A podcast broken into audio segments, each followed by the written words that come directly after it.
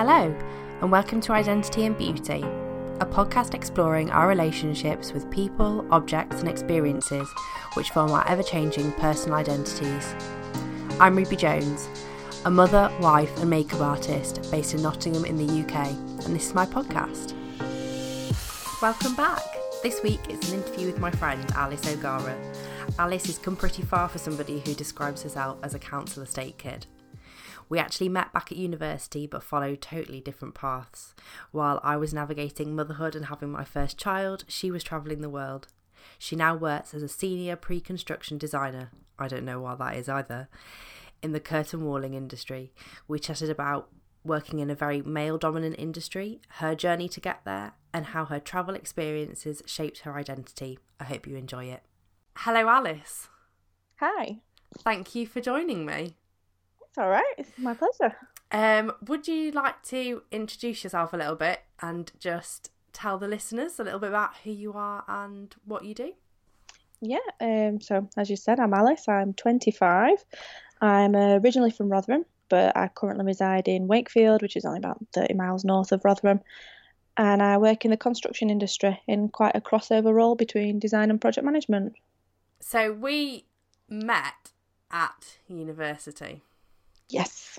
Um, and we actually met on like the first day, didn't we?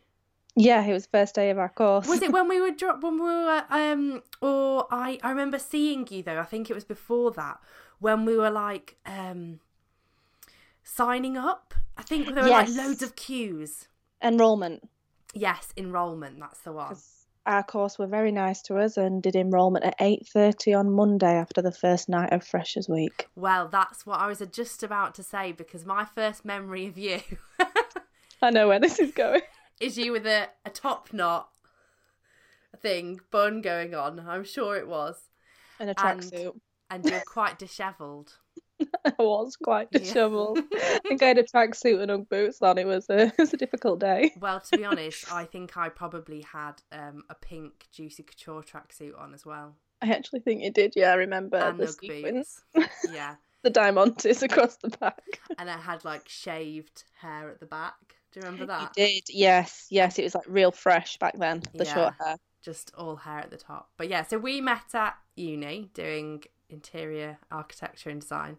And you've since done a master's as well, haven't you? So I have. Yes. Yeah. Yeah. But before that, we sort of we've got quite I'd say we come from pretty similar family backgrounds, would you say? Yeah, I'd say from like the perspective of just like our parents and like small immediate family, we're very similar. Yeah, and we've like our parents both were have worked and things like that, so I think yeah, we're pretty similar, but we've had we had very different um types of education. Yes. Yeah. so I you well, do you want to talk a little bit about your early sort of education and high school just to sort of give a little bit and then so we can contrast a little bit. Yeah, no, I mean, I've always gone to what we call in the UK like public state school. So it's Yeah. just standard government run schools all the way from nursery. Then I went to a junior mixed infant school and then on to secondary school, which uh, was from year seven through to year 11. Um, I did that until I was 16 and then I went to do my A levels elsewhere because my school didn't have a sixth form. So I did my A levels at a privately run public college. So it was public in terms of anybody could go if you got the entry grades, Yeah. and it was free, but it wasn't state run. yeah. They weren't Was it like an academy? Yeah, a little bit. Yeah. Yeah. yeah, It was r- privately funded and stuff, so it meant that the the teaching styles kind of went a little bit more one-sided. You know, they went a little bit off the beaten track a little bit. So yeah. that was a bit different going there. But yeah, until university, that was the first time I'd ever paid for any kind of education. yeah.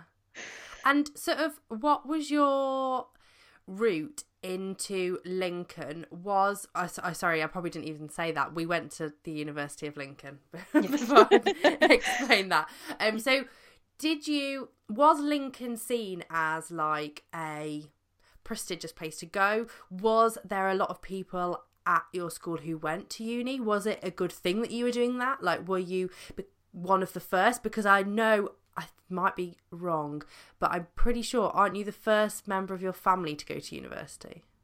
I am. I Yeah. do have family member that is a nurse, so she did do the nursing diploma. Yeah, But so in terms further of like, education. yeah, yeah, In terms of like full blown degrees, yeah, this is I'm the first one who's gone and completed one of those.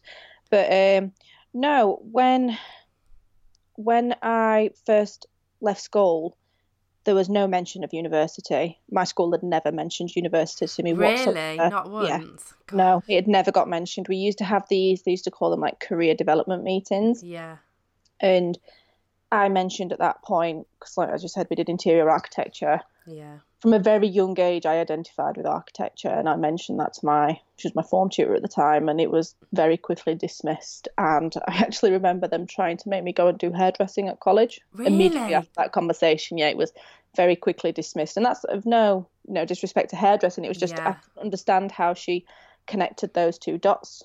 She just went, "Oh, you're interested in architecture? How about hairdressing?" You know, very, very different. How is that? Yeah, they are very different things. I mean, yeah, that is like chalk and cheese. Yes. no, there was no mention of, of university whatsoever when I did my when I was just in in school.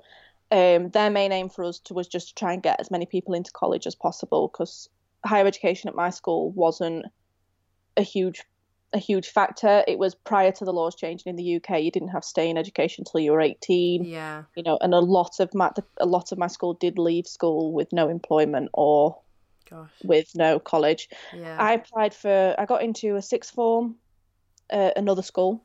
I got into my college yeah, and I got into a college doing like a BTEC instead, you know, like more of like a, what's the word? Um, well, vocational. It was a vocational course. It was like a graphic design course yeah, basically that I'd been doing full time.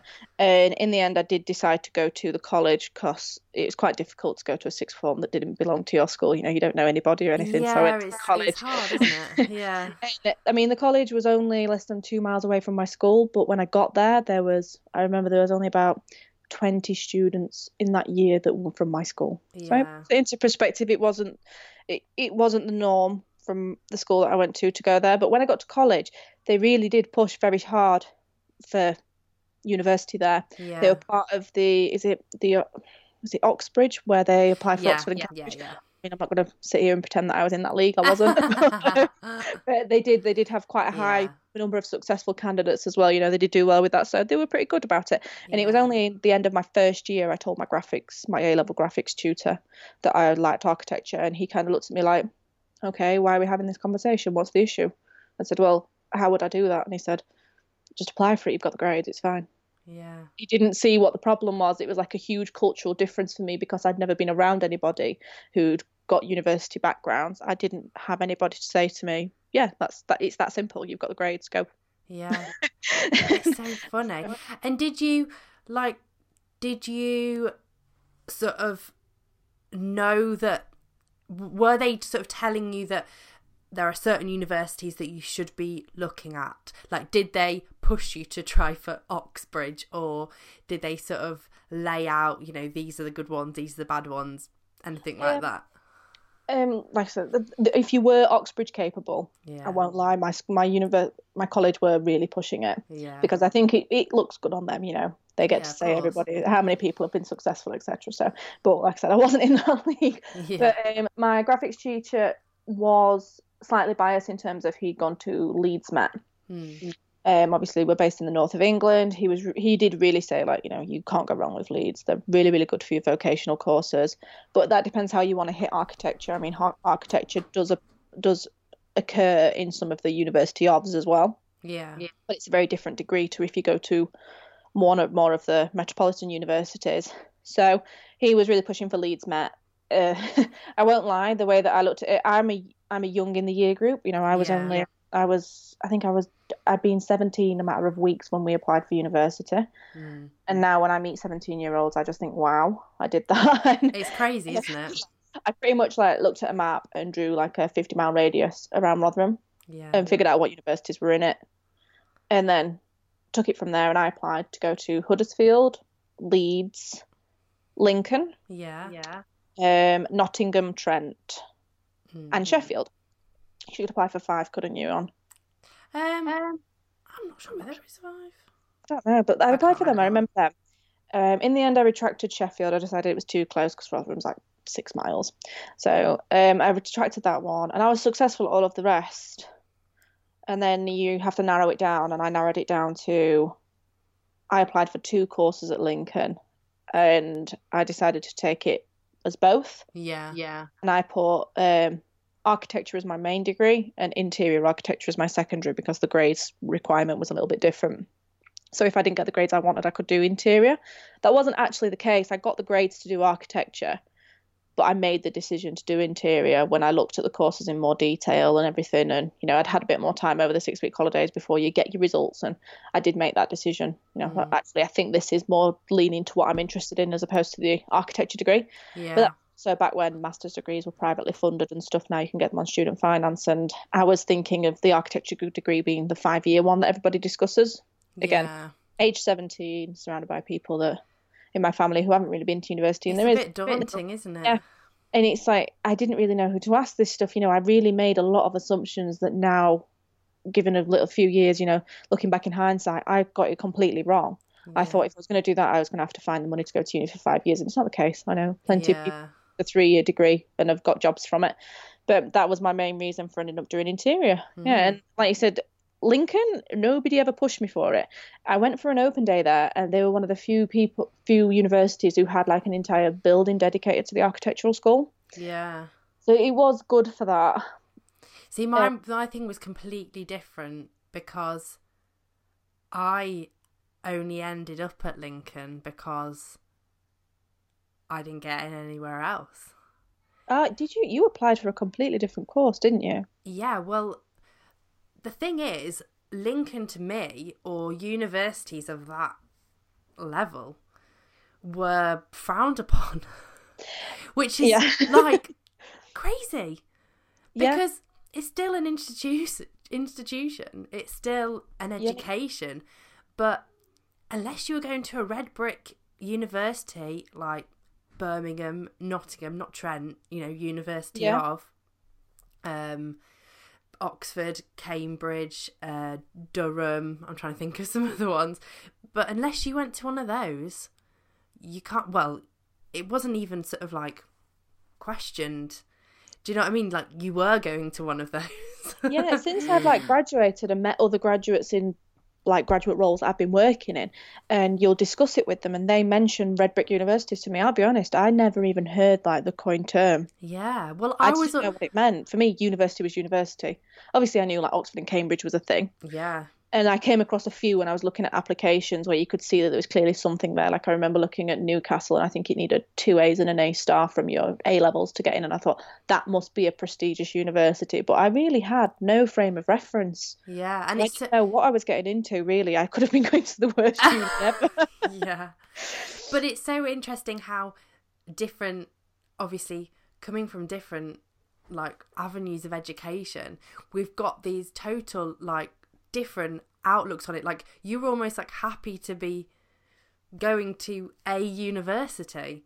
yeah, Whereas if I I was almost like it sounds awful and really you know judgmental, but I was like ashamed that in my basically at the end of the year they would have um like a book published of the school and they would have a list of where all the um the last year went to university and I thought Really? people are going to read it and they're going to think like that I went to Lincoln and because I hadn't planned to go there it wasn't what I'd told everybody I'd wanted to do I thought they're going to look at it and think oh bloody hell she didn't do very well don't you think as well? Like at that age, like that's your world as well. And I think that because you've not quite yet gone to uni, when I went to uni, my world went from being the size of like a pinprick to, you know, worlds and worlds wide. It was ridiculous. And those things that seem so important, they just dissipated and it just doesn't completely. matter anymore No. yeah so do you think that you sort of that was a pivotal moment for you and your identity and you as a person from going from that sort of small not small town but kind of small um like almost like small minded sort of thinking to going to university and you know discovering the world or even the it sounds like you know you moved to college was even a bit like that. Like yeah it was. When i went to college it was like a huge thing. I mean these kids live a matter of miles away from my house and i thought they were worlds apart. Yeah. I remember i had to get the bus to college and i'd never really had to do that for anything. Yeah. i'd walk to school every single day. That concept didn't really apply to me and it was it was really different. And like when i when i i think it hit me i really i will be openly honest i coasted through like winged it applying for uni i was really like just doing it on the cuff. Like I had no idea what I was getting into. My parents didn't know. You know, my mum really just left me to it. They had no idea. And even like the day of A levels, I hadn't got my A level results yet, but my um, I can't remember the name of the system that you apply for university UCAS, on. UCAS, isn't it? UCAS, UCAS yes. Yeah. UCAS crashed, and then my laptop refreshed, and my college had like given us like time slots to go and get results based yeah. on I think it was the alphabet. And with my surname, I was quite late in the day. I think it was about 11 o'clock I had to go. Yeah. So I managed to get be at home and UCAS like came back up to life like it does. And I found out I got into uni, but I still didn't know what my grades were. Oh, really? and I went to uni and I went to college and I came back and I had my grades. And I'll never forget it. I was like, I walked in and my mum was cleaning. And this this is no disrespect to my mum. She, you know, she's so proud of me and she's been there for everything and we have a great relationship. But this is the frame of reference of they just didn't understand what I was doing and what I was applying for. It was just so new to them and so alien. I came home and I was like, Mum, I've got my results. I like I know if I've got into uni or not.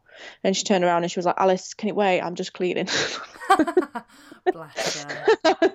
you know, and like when I tell her that now, she's like horrified. But at the time, she just thought it was just such an it was such a small thing she didn't realize the size yeah. of it. Well it, especially for you know if they've not done it then oh. it's not and i think like you said the college made it a big issue just like my school made it a big issue. Yeah. It was like put on you that it was your thing because you almost like didn't realize it was an issue when you were at secondary school but obviously when you had that move to college that was that was put on you. Yeah it was quite quickly. I mean i've got you know, I've got quite a strong diagnosis of dyslexia, and I did struggle with that. And my college, they couldn't really do much for me because it was private. We had to pay to get everything done, and it, it just it wasn't an option really. So the college couldn't really do much for me. So they knew that I was umming and ahhing about applying for university purely because I don't follow that kind of academic background. Yeah. Do you think that you wanted to go to university because you like you wanted that sort of job rather because you had seen your mum and dad and sort of you knew that they didn't do that sort of thing and you wanted to do the opposite? Or what was it that what, what made you want to go and do that? Um it was actually it's quite a specific time that i remember and it was you know just being a teenager i was like 14 and me and my sister used to get five pounds a week pocket money which even That's when I was lot. well, I was gonna say even when I was younger, like that was all right. Yeah. But I became one of those sassy little teenagers who had like matching handbag, belt, and shoes to everything from like Primark, and I loved it in every single color. Oh. And my oh. mum was just like, "I'm not tolerating this anymore. You know, you if you want this, you save up your pocket money." Yeah. Kind of thing. And I wasn't spoiled. I was by no means spoiled, but I was I was hard work. you know, I gave my mum and dad a hard time, so they did give in every now Bless and again. Them. And so, from a really young age, I thought I need I need to make some other form of income, and I ended up getting a job when I was I was in the six week holidays between. So I'll have been fourteen when I started, and I was yeah I'll have been fourteen, but I was only fourteen for a few weeks. Yeah. And I was just washing pots in a kitchen in a pub, and that to me was a huge thing because it's it didn't bother. I had no issues with the fact that I was washing pots. That wasn't the thing at all. It was the fact that I got this little brown envelope that got my money in folded up in it, and that was mine, and I could do whatever I wanted with it, and nobody could like tell me what to do with my money. Yeah. And that was like quite a big thing where I thought this is great. Mm. And then by the time I was at college, I got quite lucky and I got a job working at New Look, but I was cash office. So I used to work a little bit in New Look, but then I used to count all the money and all the takings and do all the banking for them. Yeah. And I was only 17. Quite a, quite a big responsibility. and it meant that I didn't do too bad. I mean, it's, thinking about it now, it sounds silly, but I was 17 and I probably earned about £500 a month. Yeah. And straight away I thought, this is great. You know, just keep doing this. But I think because I got into working so young, it meant that employment came quite easily to me as I came older. I was very employable because I already had skills. Yeah. So I wasn't competing with everybody else my age. And so when I was at New Look, I thought, this is great. But this, but, and I remember speaking to my mum and dad about this, and this is where my mum and dad's, you know, working class does kind of kick in where my dad said whatever you earn you will spend you you will always acclimatize to however much money you earn which is so true it's so true it's ridiculous. And he said that to me it really you know i was only 17 and he said if you want to have a nice like lifestyle and everything you're going to have to earn that money but you won't necessarily be well off. You Yeah. will just have nicer things and you will probably have the same amount in the bank as somebody else who has less things. And he says so it's up to you. Like my mum and dad have always been very good at living within their means. Mm. we've always had quite a modest lifestyle. They live within their means and for that reason it's meant that they've always been comfortable albeit in the lower class but they've always been comfortable and my dad kind of said if you don't want to do that we completely get that you know and i actually remember it and i've got to, i've got to praise them for this because my mum and dad did not have much to do with my school work you know yeah. they really left me to it. It was up to me to go up to school. It was up to me to get to school on time. You know, they were both working. yeah.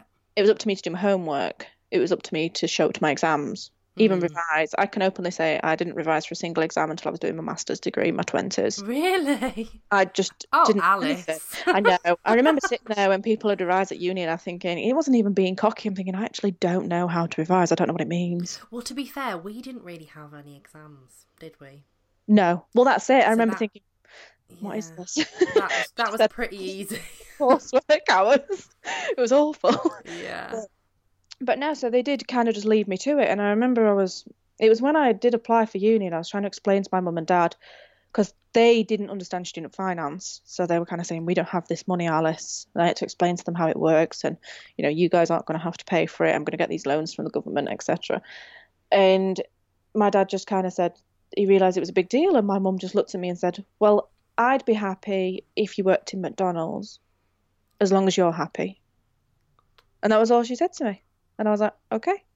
And that's probably the biggest career talk she's ever given me. But you know what? Isn't that lovely? Because it, a yeah. lot of people have this pressure that's put on them and it's not necessarily them and i think the problem is at the moment is that we've got loads of kids who who are being the pressure's being put on them to as soon as they come out of university to know what they want to do and Yeah. the thing is do you know what? There are people who are 40 years old and still don't know what they want to do. And i think you need the you need to be given that time and that little bit of space to discover what you want to do. Because you obviously were working for New Look and you you could have probably worked for New Look. You could probably still be working for them now and you could have worked Yeah. your way up. But because you were probably given that little bit of freedom of what you want to do it I don't know maybe that meant that you could have that space to think about what you want to do and actually you wanted to you wanted to do something different and achieve something go go go down a completely different path Yeah, I think a big thing with me is I'm quite a stubborn, like driven person, and that can be a negative Yeah. and a positive. And I think it worked in my favour how my parents chose to approach my education in terms of letting me run that show on my own Yeah. because I, I don't like being told what to do. Yeah. And it's a problem. Like uh, me learning to drive was probably the most stressful like year of my life. and I was awful at it. And I think if they had have applied any kind of pressure to me, I probably would have gone so far in the other direction subconsciously. Because they didn't, everything I'd like set these targets for myself subconsciously. You didn't even realize you were doing it, and when I hit them, I was like, oh, it felt good that, that I did that. yeah And I can openly say now at 25 that I've done all of it for myself, yeah and I think that's a big deal. It is. It's a massive deal. It's. It's. You know. It's. It's important as well, isn't it? Yeah, I mean, I know so many kids like that we went to university with and stuff whose parents have spent a fortune on private education and, you know, pushing them into particular career paths and stuff. And they, they don't, you know, a lot of them have got very successful careers, but they still don't quite understand how they ended up there. Yeah. Whereas I very much know how I ended up where I ended up. I didn't know, I didn't plan it. And it's like you said, when, when you go to university, I was convinced I wanted to be an architect. About two weeks into the course, I was like, Jesus Christ, I hate this. Yeah. I was like, this is the right industry, wrong job.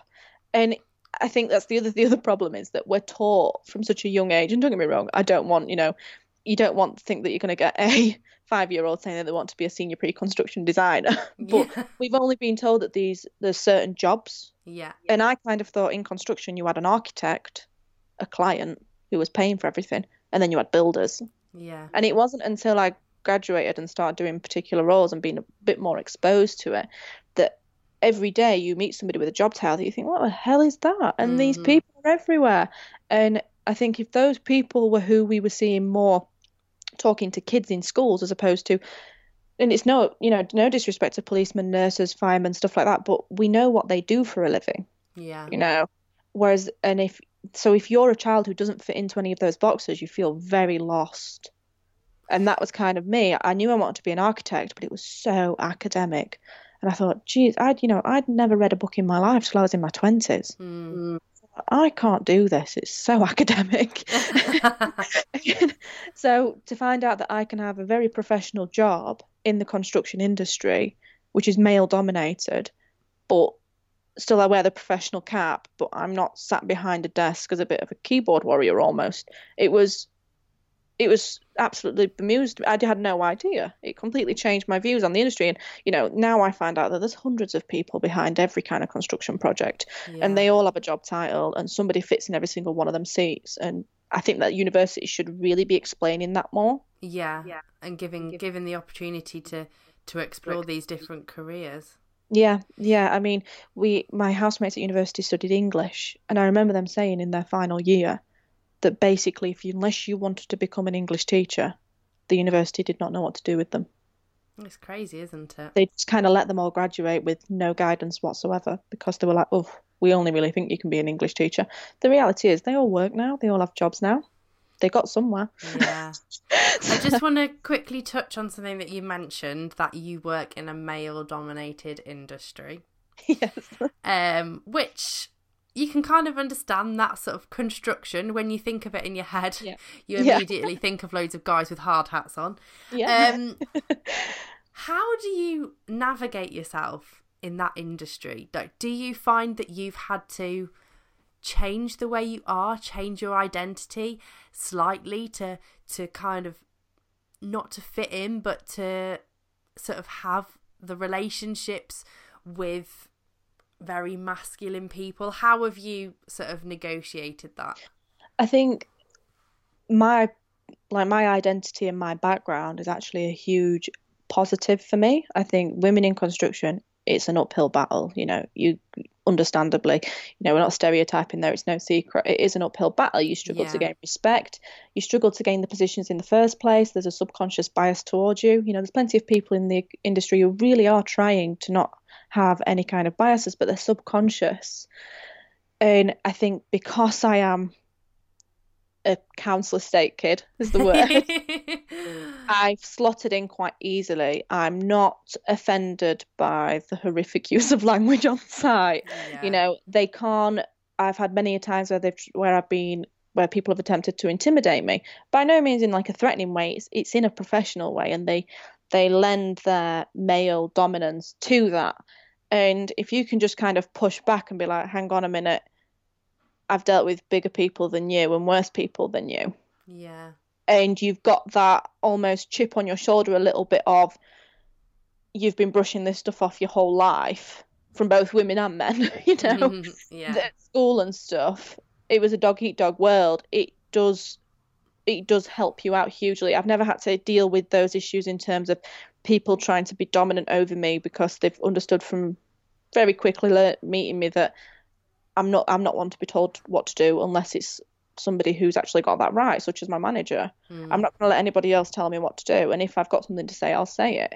And that's helped me a lot in my industry. I've come across, I have come across women in similar job roles to me. yeah. They are few and far between. And I have come across women in roles to me, similar roles to me, that come from very prestigious, like academic backgrounds, private schools, and I'll be the first to say they have got it harder than me. Really? They have. They struggle to gain respect because this the construction industry is dominated by not just male but working class men. Yeah.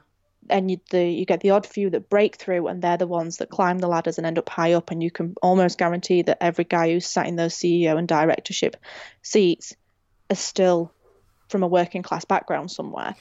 Yeah. And, and- there's a subconscious bias to them being female that's then made worse by not only are you female, you're from another world to me. yeah. They And then harder. it's quite interesting because not only then do we have this judgment based on appearance, but almost like the way that you speak. Because how is somebody going to outwardly know whether you are maybe from, you know, like, I suppose in the construction industry, you're all going to be wearing, I don't know, hard hats. Say you met Yeah. someone on site, you're going to Yeah. both, you're going to be wearing a hard hat and some, you know, safety boots and probably a high vis jacket.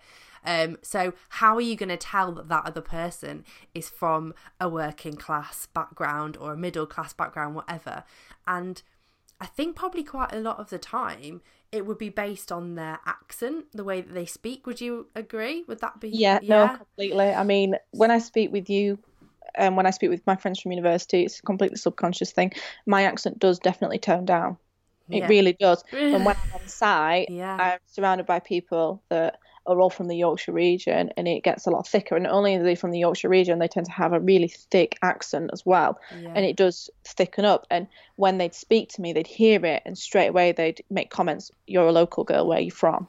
yeah. that thing. And they wanted to know, it doesn't matter what age you are in construction, you will always be referred to as a girl. So they said, You're a local girl, where are you from? You know, and then because I am from such a working class background, you know, like I said, it's when I was working in the house building industry, a lot of them they all come from a trade. So even very senior management people in house building companies would have been a bricklayer or a plasterer at one point in their life. And the majority of people in Rotherham are come from trades. So as soon as I'd say I'm from Rotherham, they could name you gangs of trades. Oh, do you know so and so? Do you know so and so? And I'd know their children and they'd gone to school with me. And that allowed me to build up a huge amount of rapport with my trades because I, at the end of the day, I was a building inspector when I worked in house building and I was Yeah. telling them how to do their job. And that allowed them to kind of think, well, fair enough, she doesn't, she's not going to actually get on her hands and knees and build us this wall, but she might actually know how to build it. Yeah, I think that's so interesting the whole accent thing, and that's the thing because we, like I've said before, it's I've, it's all very much based on um, the way that people look. This whole idea of identity and the way that we display it, but we forget that um, the way that we speak is also quite. Um, it gives things away. Yeah. When they first see me, I was always assumed to be a trainee or a graduate. Yeah, And I think that's just purely because I was a female. And then when they say, oh, you were the trainee or the graduate, and I'd open my mouth and my accent had come out, then they'd assume, oh, she couldn't possibly be a graduate because of where she's from. mm.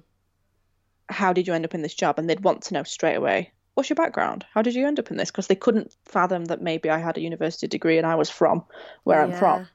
it was very juxtaposition to them and you know when they talked to me they it was like it was a huge achievement they were like oh good on you you know you've done really well there and i'm thinking i've not done anything special and there's plenty of people in this area that have done this and there's plenty of people that haven't and it's everybody does what they need to do but that's my specific route that i took and the guys on site just thought it was very unusual but yeah, it was the look compared to my accent to them.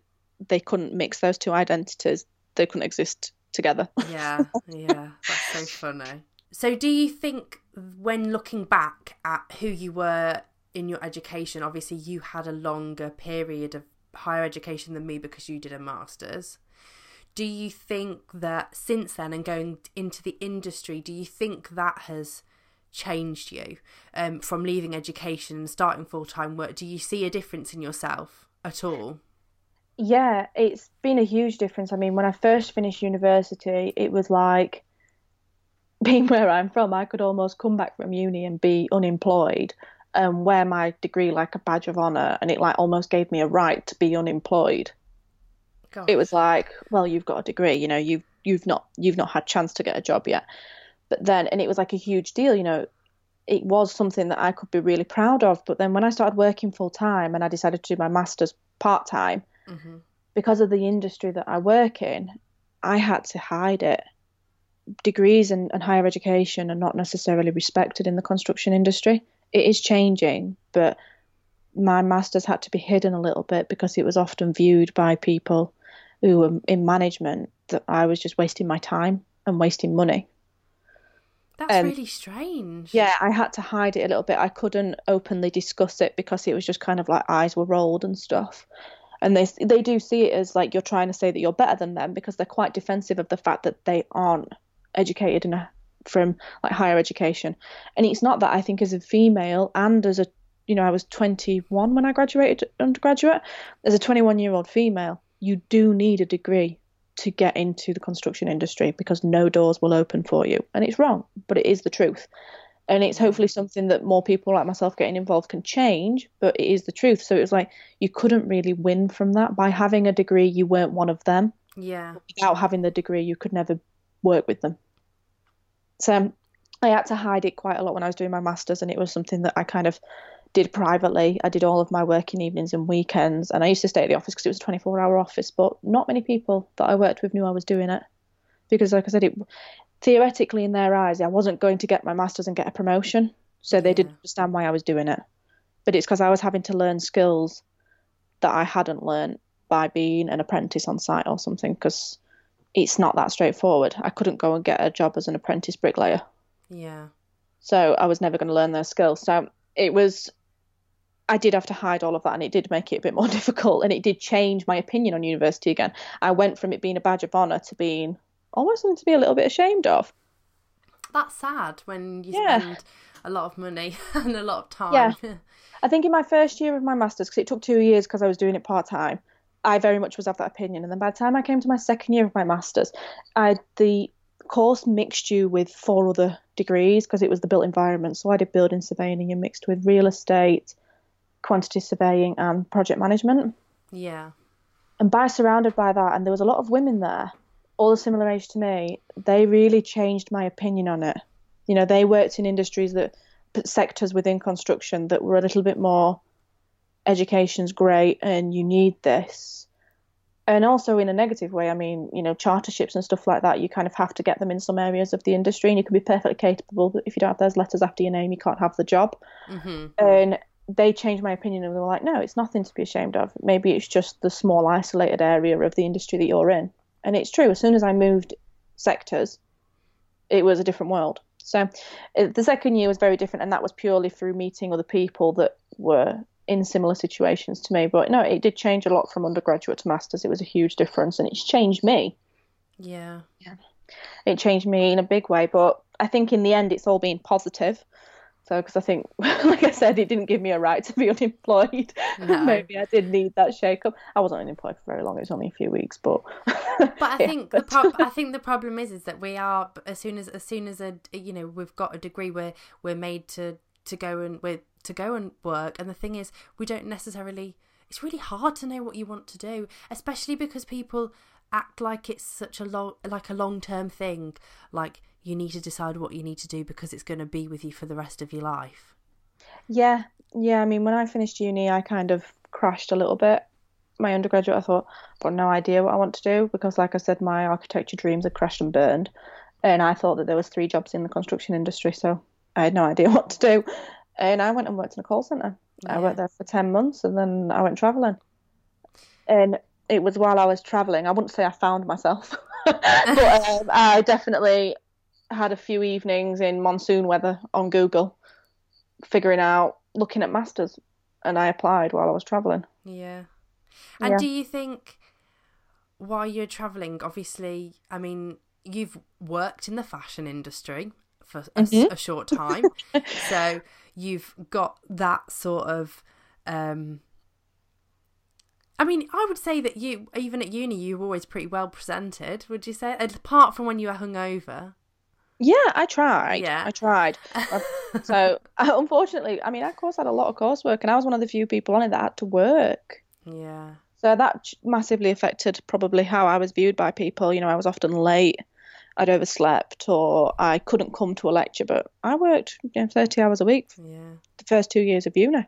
But when you went traveling, I remember you because obviously, you- so you, you've you've been in the fashion industry. You you you know you you like like your clothes and Yeah. you're having your hair done and having your nails done and stuff like this.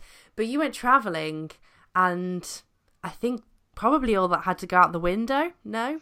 It did. It did. I made the decision before I went. I got my backpack and I listened to no advice regarding the backpack and got one that only opened at the top. and it's it sounds ridiculous, but that, that is the that is the line between happiness and being so miserable when you're traveling. Why? Because you have to empty your entire backpack every day. Oh, And when you're on the move every day, that's a huge thing. Yeah. And I remember I put all my clothes in a pile, and it it didn't work out, and it didn't take a genius to figure that out.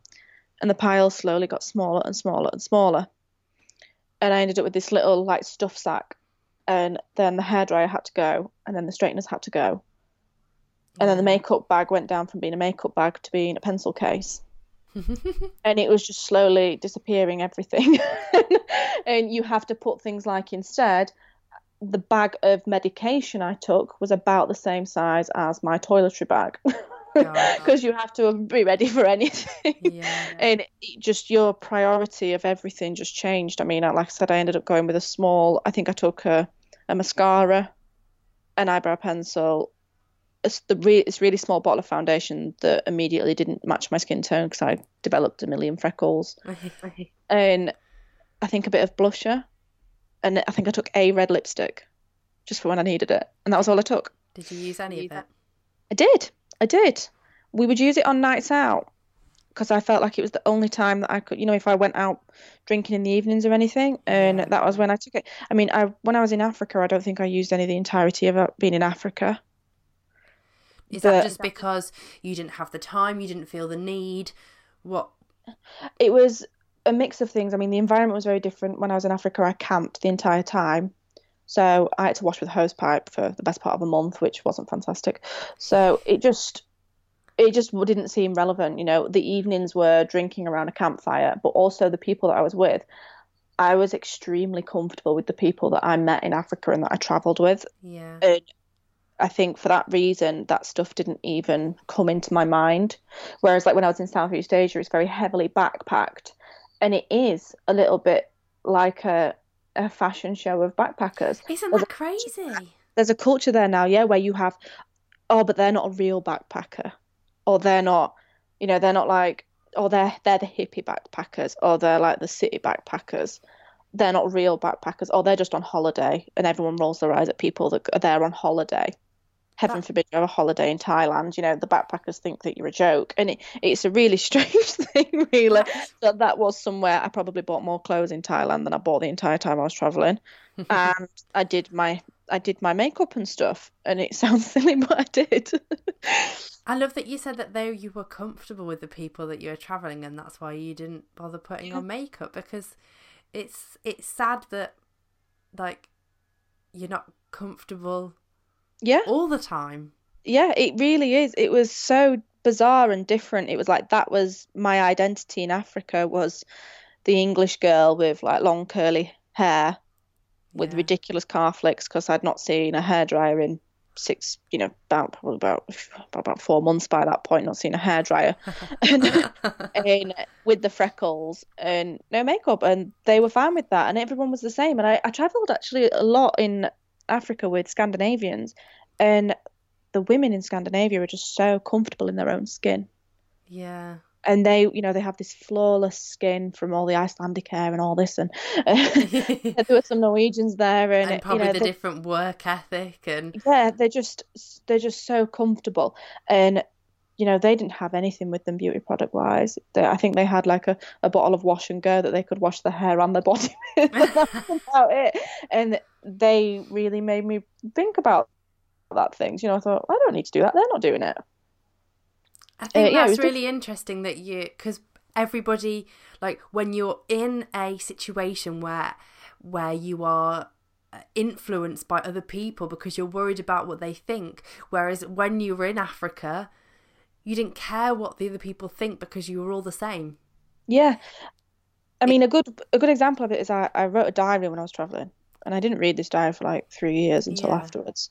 And when I was in India, a lot of it's about being ill, Really? and because I was always ill, uh, about the people that I was with because I loved them. You know, there's we're still a good group of friends now. yeah.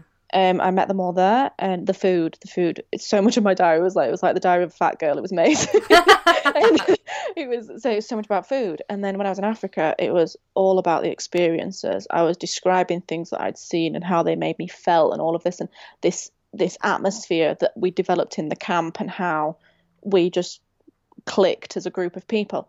But then when I read it from Southeast Asia, because of the culture that's developed there within the backpackers, I found bits of it that I really disliked reading about me being uncomfortable with my weight or how I looked. Really? Yeah, I went. I read one section, and I was on night train in Vietnam, and I wrote in my diary that I was going to go on a diet.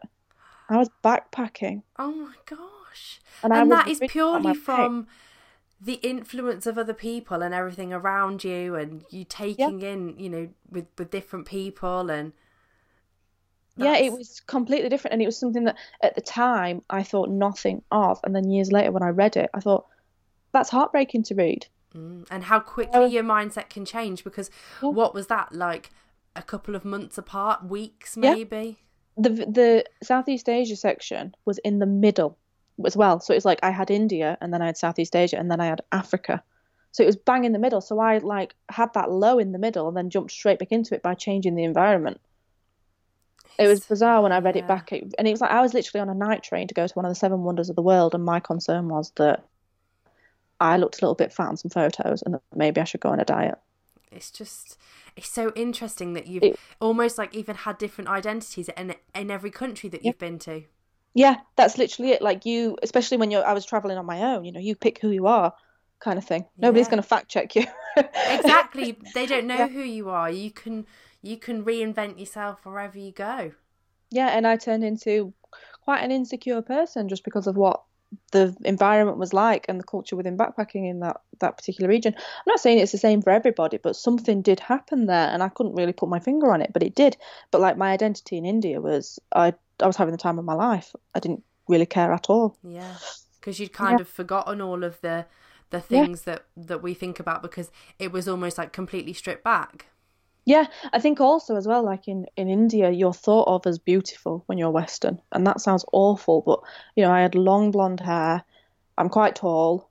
I'm not. Yeah. I wasn't slim you just look I- different, don't you? Yeah, I think I was about size 12 when I went, and they just thought, you know, and they're constantly telling you. And if anyone ever needs a confidence boost, like Jesus Christ, they just think you're amazing.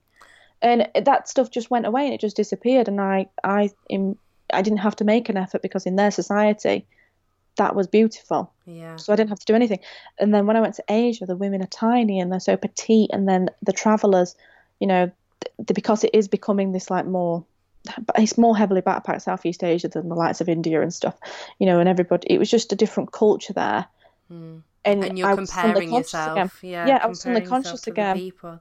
Yeah, and then when I got to Africa, it was back to that again. I mean, they don't have that same opinion of all the Western women and all this, and you know that isn't necessarily a positive that that exists in India, but they don't have that. But they're just not interested. They live off the land, and especially where we were in Africa, and that's the least of their worries is their Yeah. appearance, and that's just not why they're there for it. And that almost takes us back to um in my solo episode last week, I said like about the consumerist society and the Yeah. things that we have to choose from.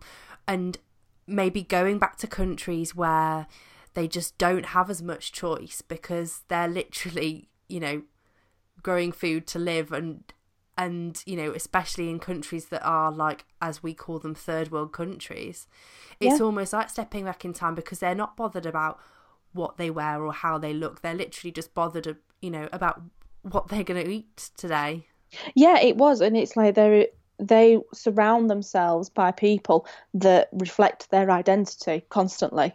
You know, they are their communities are so intertwined. Whereas obviously here in Britain we have this new thing that no one knows their neighbours. Yeah. you know, it, it was it was very different like that, and you know, it was the clothes and stuff. They don't they don't use clothing in the same way. I mean, obviously these are like their day to day clothing. They have their traditional clothing. and When they put that on, that is a huge part of their identity. But their day to day clothing is there to ser- serve a purpose, and it's just to clothe them. Yeah. I mean, I've seen memes online and I saw similar things when I was actually there of like women wearing hen do t-shirts. Oh, I saw that, and it says like Kerry's hen do 2002, and someone's donated it.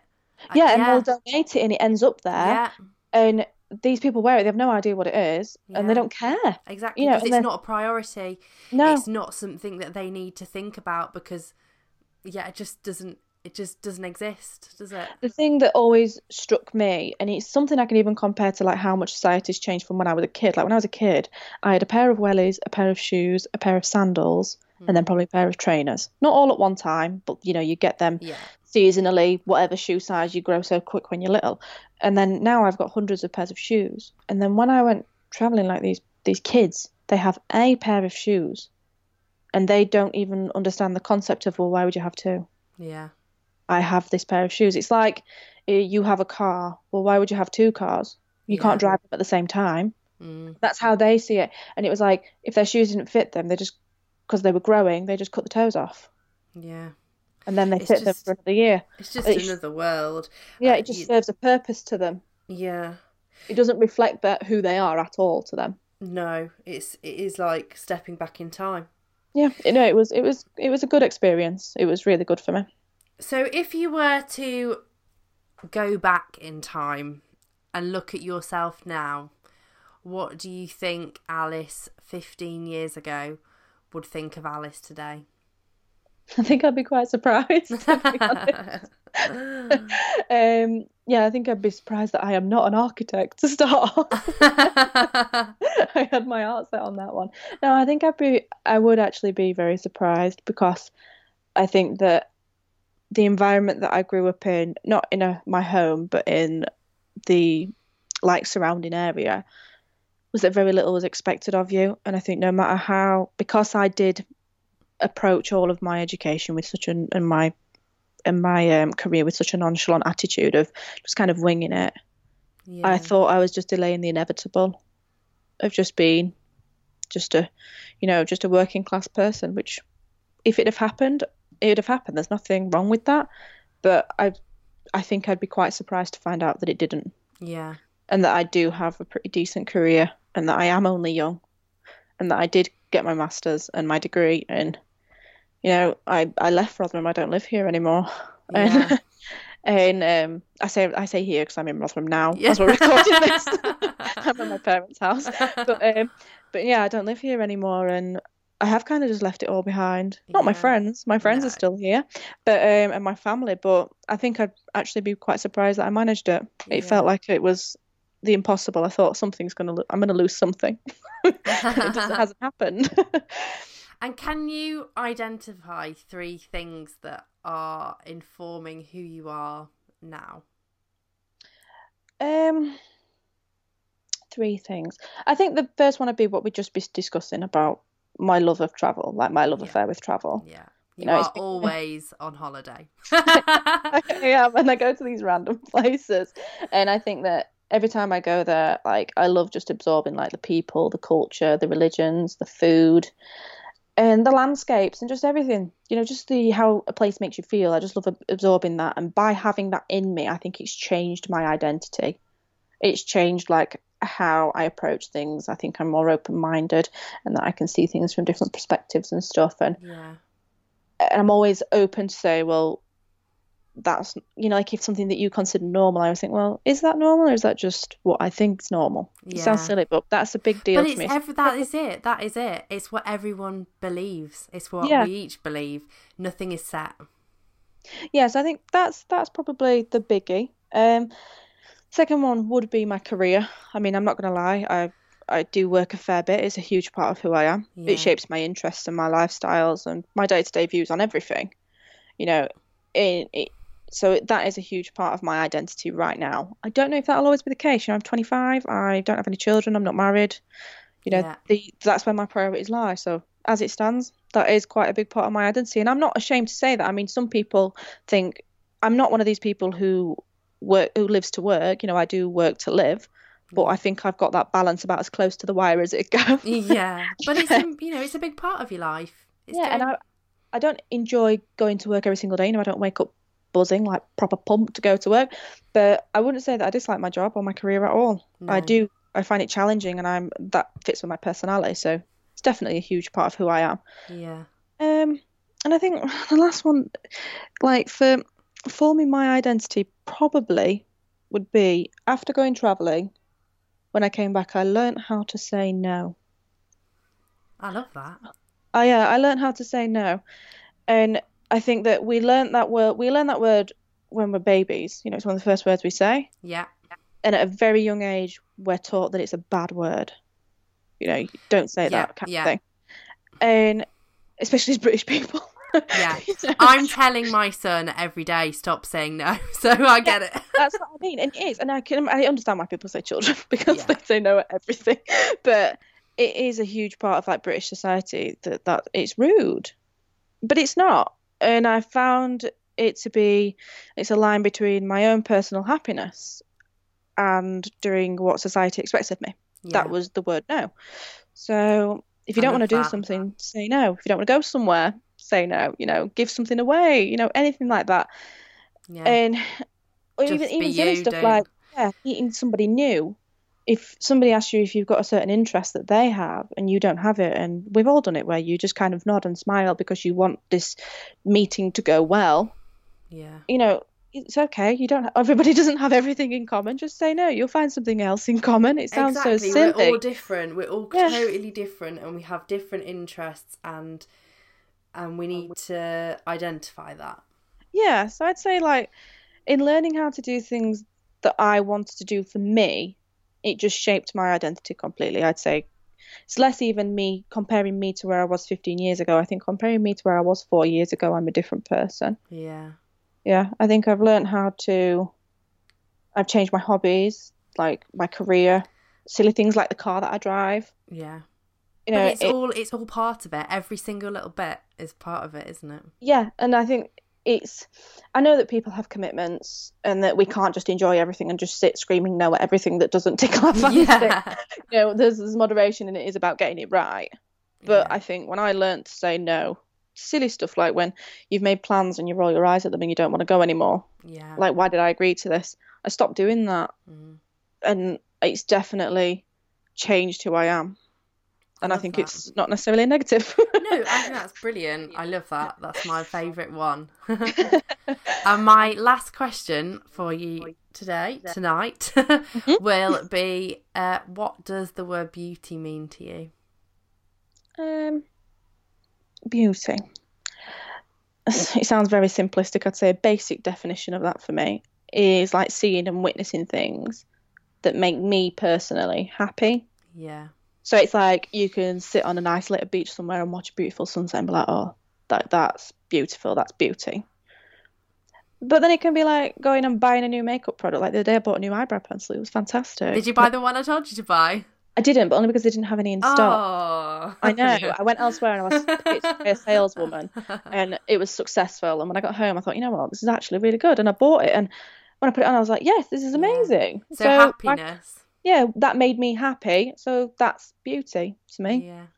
No, I Yeah. love that. Yeah. Beauty in the things that make me feel happy. yeah, make you feel good.